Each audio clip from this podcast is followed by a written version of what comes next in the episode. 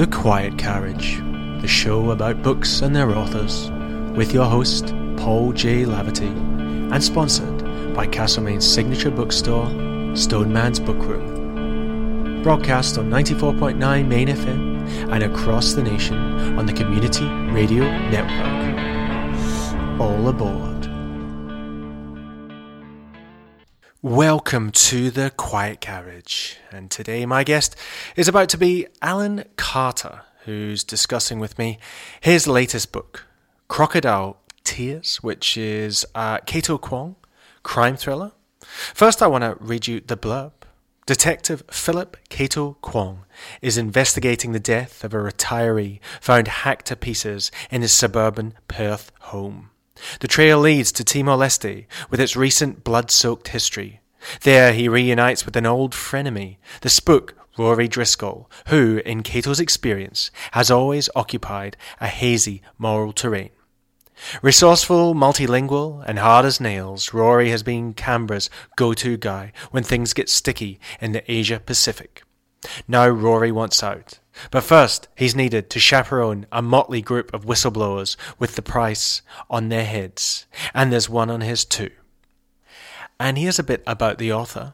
Alan Carter was born in Sunderland, United Kingdom. He immigrated to Australia in 1991 and now lives just south of Hobart. He sometimes works as a television documentary director. In his spare time, he plunges into the icy Tasmanian waters for fun. He is the author of five Cato Kwong novels. And he is on the line now from his home in Tasmania. Alan Carter, thank you so much for talking to me today on the Quiet Carriage, all the way from Tasmania, I believe. Uh, uh, yes, uh, great to be with you, Paul. And it's um, it's an unusually warm day in Tassie at the moment. Is it's, it? Uh, Tassie summer, high 20s. Yeah, right. Yeah. Well, we're here to talk to you today about Crocodile Tears, which is out now via Fremantle Press. That's the fifth. Is it? Have I got this right? Cato Kwong novel. It's uh, the, the fifth Cato novel and uh, the fifth and final novel in the series. Brilliant. Um, the final one, because I, I did a bit of research on Goodreads and stuff, and people were speculating that it was the final one. Is, is this it? It, it really is, yeah. Um, it's yeah. I announced it pretty early to get people used to the idea. Um, it, Cato's had a small but uh, cult following over the years, and there's been there's been a bit of grief and a few tears shed over his um, uh, leaving the scene. Well, there you go. I wasn't sure. Yeah, I wanted you to confirm that for us, but there you go. I haven't, I have to admit, read the others. I did read uh, Doom Creek, which is part of your Nick Chester series, but I, I really had no problems dipping into this. And I wanted to ask you about that. You know, when you are writing as part of a series, is it hard to do that, to, to design a book that caters to fans of the series, but also to new readers? Um, I, I think over the years, you, I, I've managed to kind of find that balance between um, alerting people a little bit to some of the background um, without having to um, kind of dig up old bones, if you like. So Mhm. to, to keep the story moving, but with little references back for those who um, have been there all along. But in the end, every book should uh, stand on its own merits, and you should be able to go straight into that book without having to need having need to have read the previous ones. Yes, yeah. And it's a novel that moves between Perth, uh, where you used to live, and Timor, and a few places in between. Did you do much boots on the ground research here?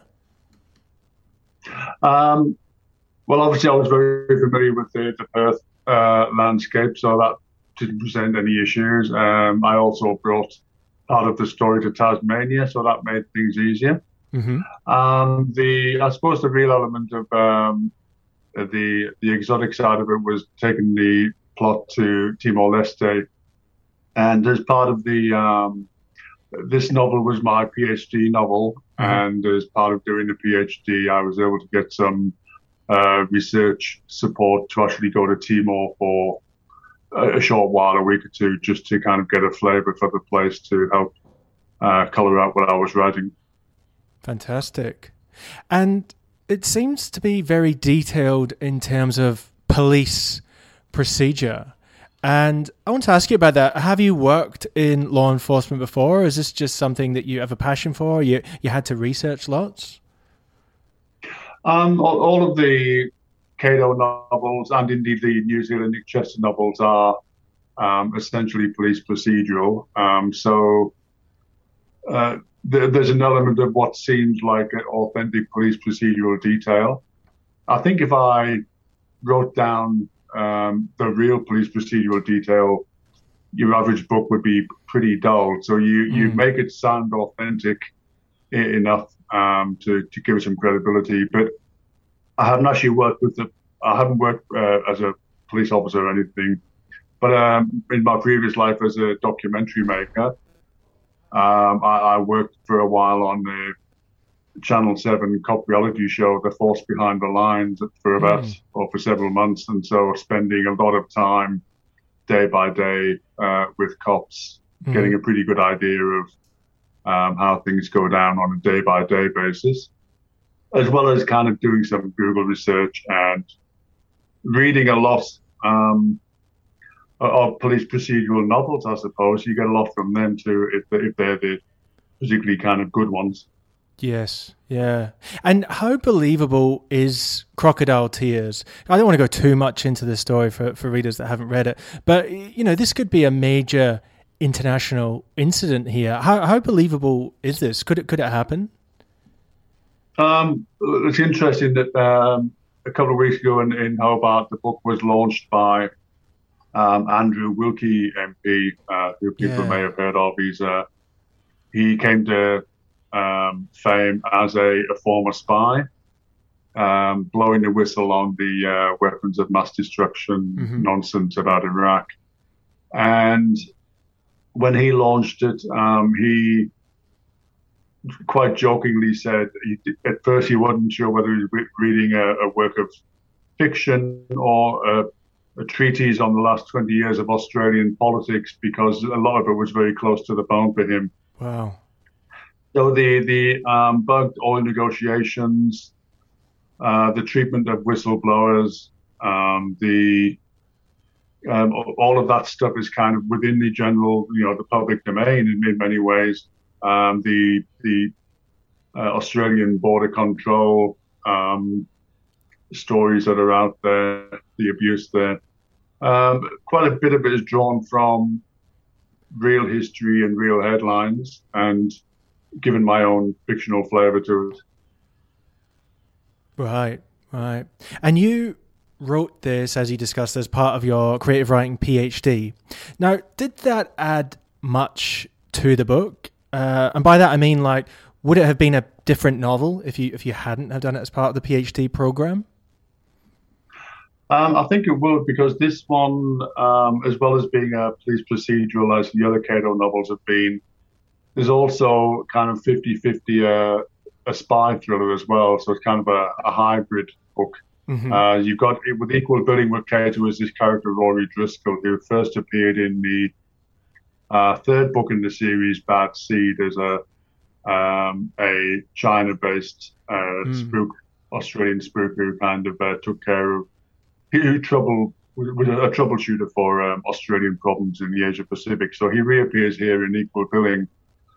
Um, the PhD thesis uh, towards which the book was kind of placed was looking at Australian crime fiction and its place over the last hundred years or so in um, saying something about Australia's identity and relationship with its um, Asia Pacific neighbors. And there's been many books in what we call the island uh, sub uh, the island crime fiction genre.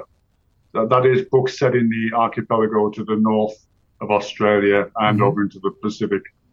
And way back in the 30s, yes, they were very um, uh, often racist and patronizing. And yes, that was a way of talking about Australia's relationship with its neighbours in the Asia Pacific. Over the years, um, they got a bit more kind of sensitive and real about uh, that situation. And, and so this novel was looking at trying to fit into that category of saying something about um, Australia and its relationship with its neighbours. And what better example of that than Timor Leste, where Australia, I think, would like to paint itself as um, a benevolent kind of big brother in the region. Mm-hmm. But in this particular case, it was more like a kind of a predatory, creepy uncle in many ways. Mm-hmm. Yeah. And, you know, you were an established writer before you embarked on the PhD program. Why did you go down the PhD route?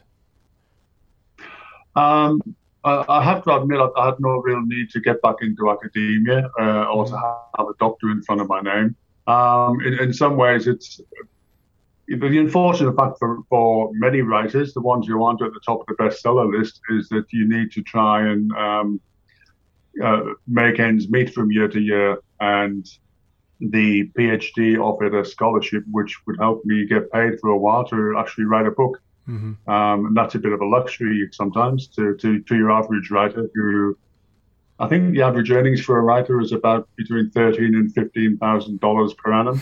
wow! So yeah. uh, not many of us are in this to be rich. Mm-hmm. We, we, might want to be, but uh, the cold reality is that we're not. So it was a very pragmatic approach uh, yeah. to becoming Dr. Carter. Yeah, fantastic.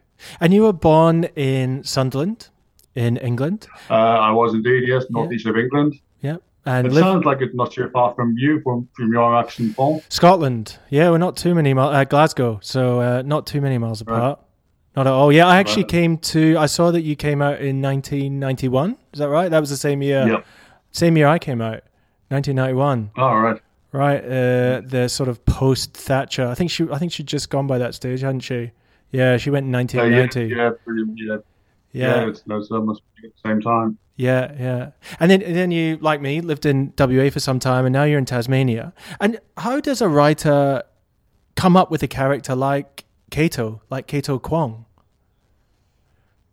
Um, well, the the whole series came about. Um, we were living in Hopetoun at the time on the south coast of WA, mm-hmm. and uh, I was still a documentary maker at that time, and uh, my wife had just got a job at the local school as part of the a school that opened up as part of the mining boom. There was a nickel mine down there. Mm-hmm. So we moved to this new town uh, with our family, and me flying in, and flying out in the wrong direction wasn't that good for establishing family life in the new town. So uh, my wife Kath offered me the chance to basically be a captain man for a year uh, look after things uh, on the home front, and then maybe write whatever book might be inside me. So um, it was came out came out of left field. I wasn't expecting that. Um, so one day I was not a writer, and the next day I was expected to be. Um, so when I came to creating Cato, um, one um, well, there's two things going on. One was I had a strong background in working for SBS and trying to reflect the um, the diversity of Australian society um, it, it, as often as possible. And the other thing was uh, in creating the character, I recalled a a cop I'd met um, on the uh, that the Force Behind the Line cop show mm-hmm. one night uh, in suburban Perth, and he was a Chinese Australian cop in a suburban station, and all of his colleagues referred to him as Cato. Mm-hmm. And it just got me thinking about, um, you know, that situation of having that nickname thrust upon you. I think it was meant to be good natured on the whole, mm-hmm. but it still did mark out uh, his difference from his colleagues. Mm. And so when I came to creating a character, a cop procedural character, he came to mind.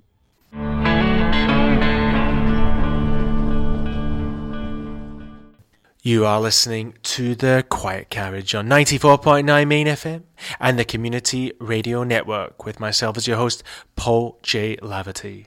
And now we return to my guest today, Alan Carter, discussing his latest novel, Crocodile Tears, out now via Fremantle Press. I had a debate uh, once with an editor about my own work, and it was a short story featuring an indigenous character and I was just thinking, like your your two primary characters here, uh, Chinese Australian, and you also have Rory Driscoll, who's an Indigenous character as well, and you navigate yes. this very well, and it's clearly been accepted, which I, I, think is wonderful. But for writers out there faced with this dilemma about writing for uh, characters from different cultures, how how do you navigate this? Um, well, it was a key part of the. I mean, it's it's been there all along from day one when I started when I made that decision. Um, but then when I came to writing the uh, doing the PhD, the I think the ethics of representation were uh, front and center in, in looking at what I was doing, mm-hmm. and uh, yeah, I looked at all of the various arguments around that and the different people who say anybody, any writer can write whatever they like, um, mm-hmm. which might might be true, but it's not entirely kind of sensitive or or tactful. Mm-hmm. Um, and there are ways of doing this whereby you, uh, I mean, for instance, for uh, I have, you can have sensitivity readers. Um, I had uh, a Gunditjmara man, Walter Saunders, um, read this book to give me feedback on Rory Driscoll's character as a Gunditjmara man, mm-hmm. um, and to see, you know, whether it was, um, you know, completely off, off target or whether it was, you know, running along okay. So he gave me good feedback on that and some good advice about things to add in. Um, and, and likewise, basically that's what you try to do if you really are writing outside of your own experience. Um, there's always the danger of appropriation and, and to minimize that danger, which will mm-hmm. never go away, you you try to find ways of um, you know doing as, much of your of much research and um, being kind of open to the idea of of having input onto the, that thing that you call your writing. Mm-hmm. And you live in Tasmania now. How long have you been there for? I've been here about three years. Before that, I was uh, in New Zealand for three years, which is how the Marlborough Man Nick Chester series came about. And then before that, I was a few decades in uh, WA. So, could we expect? So I keep on moving when people try to find me and uh, catch up with me for the debts that I owe. Yeah. So, could we expect to see a Tasmanian novel at some point? It's taken me quite a while to to get a the courage to write a Tasmanian set novel. I mean, there are elements of Tasmania within Crocodile Tears, but to write a complete Tassie mm novel, um, it feels like it's more than like everybody knows you and, and uh, will um, will be right onto you if you get it wrong. But I am about just to, I am about 10, 15,000 words into my first Tasmania set novel, which is a standalone. Mm-hmm. And um, yes, we'll see what becomes of that. Fantastic. Girding my loins, I think they say.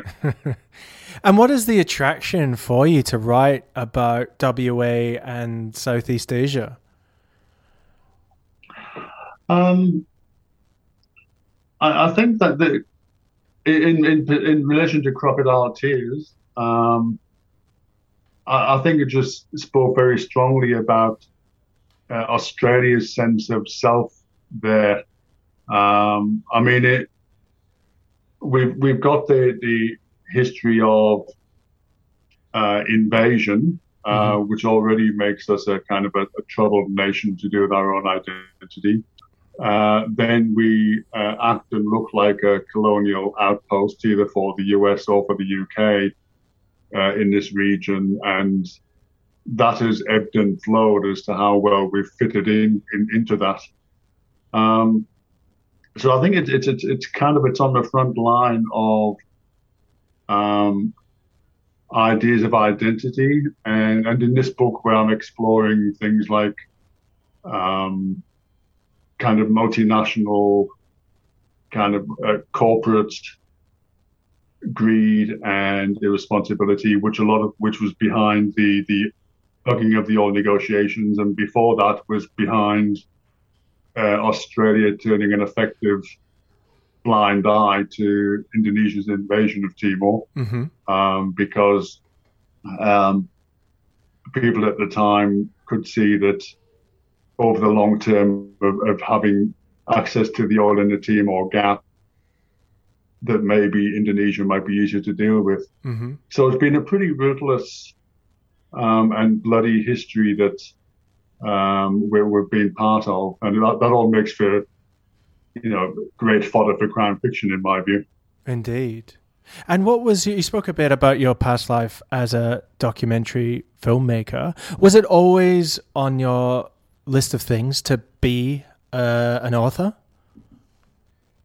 Uh, not at all. No, I, I uh, like I said, when the offer came from Kath for me to write this book that might have been inside me, I didn't even recall saying that I thought I might have a book inside me. I'm, I'm a, a, big reader and I read a lot of crime fiction. Mm-hmm. Um, I maybe at one point might have speculated kind of, I wonder what it would be like to give it a go. Uh, and she obviously logged it away for future use. Um, but I, I, I, don't think I ever saw myself as doing this. Uh, the statistics of people who write books uh, or write manuscripts um, against those who get published and end up on a bookshelf is pretty daunting. It's about one mm-hmm. or two percent. So um, yeah, it didn't really seem it was going to be a thing for me. But then you know the opportunity came, so I took it. Wow. Uh, and uh, my idea was, I didn't think I would get published. I thought I would just you know have have fun trying to write a book really yeah yeah and what was your sort of gateway book or gateway author into the world of crime fiction um, I, really followed uh, the Ian Rankin Rebus series mm. uh, big time, and I still do. and that was an example where I, I think I joined that at, God, it might have been book 10 or 11. Um, and that worked fine for me as a standalone. And then I went back to the beginning of the series and followed on to the other end of it. Uh, and so just seeing that idea of following um, a an interesting character in an interesting location mm-hmm. over many books. Um, if I was going to aspire to anything, then it would be to try and do a, a series character within a location. Yes. Yeah. And in terms of Cato Kwong, is it is it really over? Can you give us a bit of an exclusive here? Can you see um, yourself ever returning? Uh, well, I, I, think when Ian Rankin gave up on Rebus back at Exit Music, he, I think he had grave intentions of moving on, and then there was a, a national outpouring of grief or international outpouring, and yes, he came back to Rebus because that was a big seller for him. Yeah.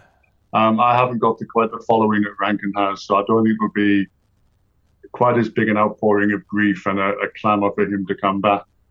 But you never say never, do you? Exactly. Exactly. Never close that door, definitely. Alan Carter, it's been absolutely fantastic to talk to you there. Your book, Crocodile Tears, is out now via Fremantle Press. Can I put you on the spot and ask if you could leave us with a song request? How about the Clash? I fought the law. Good choice. Alan Carter, thank you so much. Cheers. Thank you, Paul.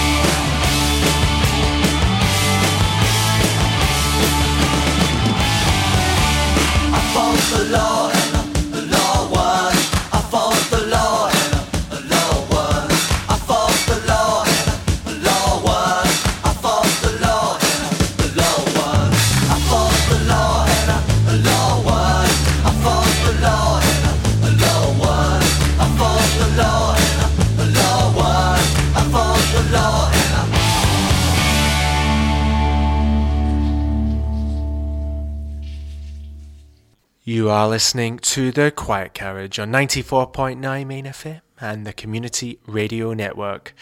And that was I Fought the Law by The Clash. And it was the selection today of my guest, Alan Carter, who is the author of Crocodile Tears, which is out now via Fremantle Press.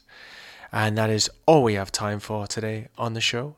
Uh, for more information, you can find me across all the socials under the name Paul J. Laverty. And until next time, keep reading.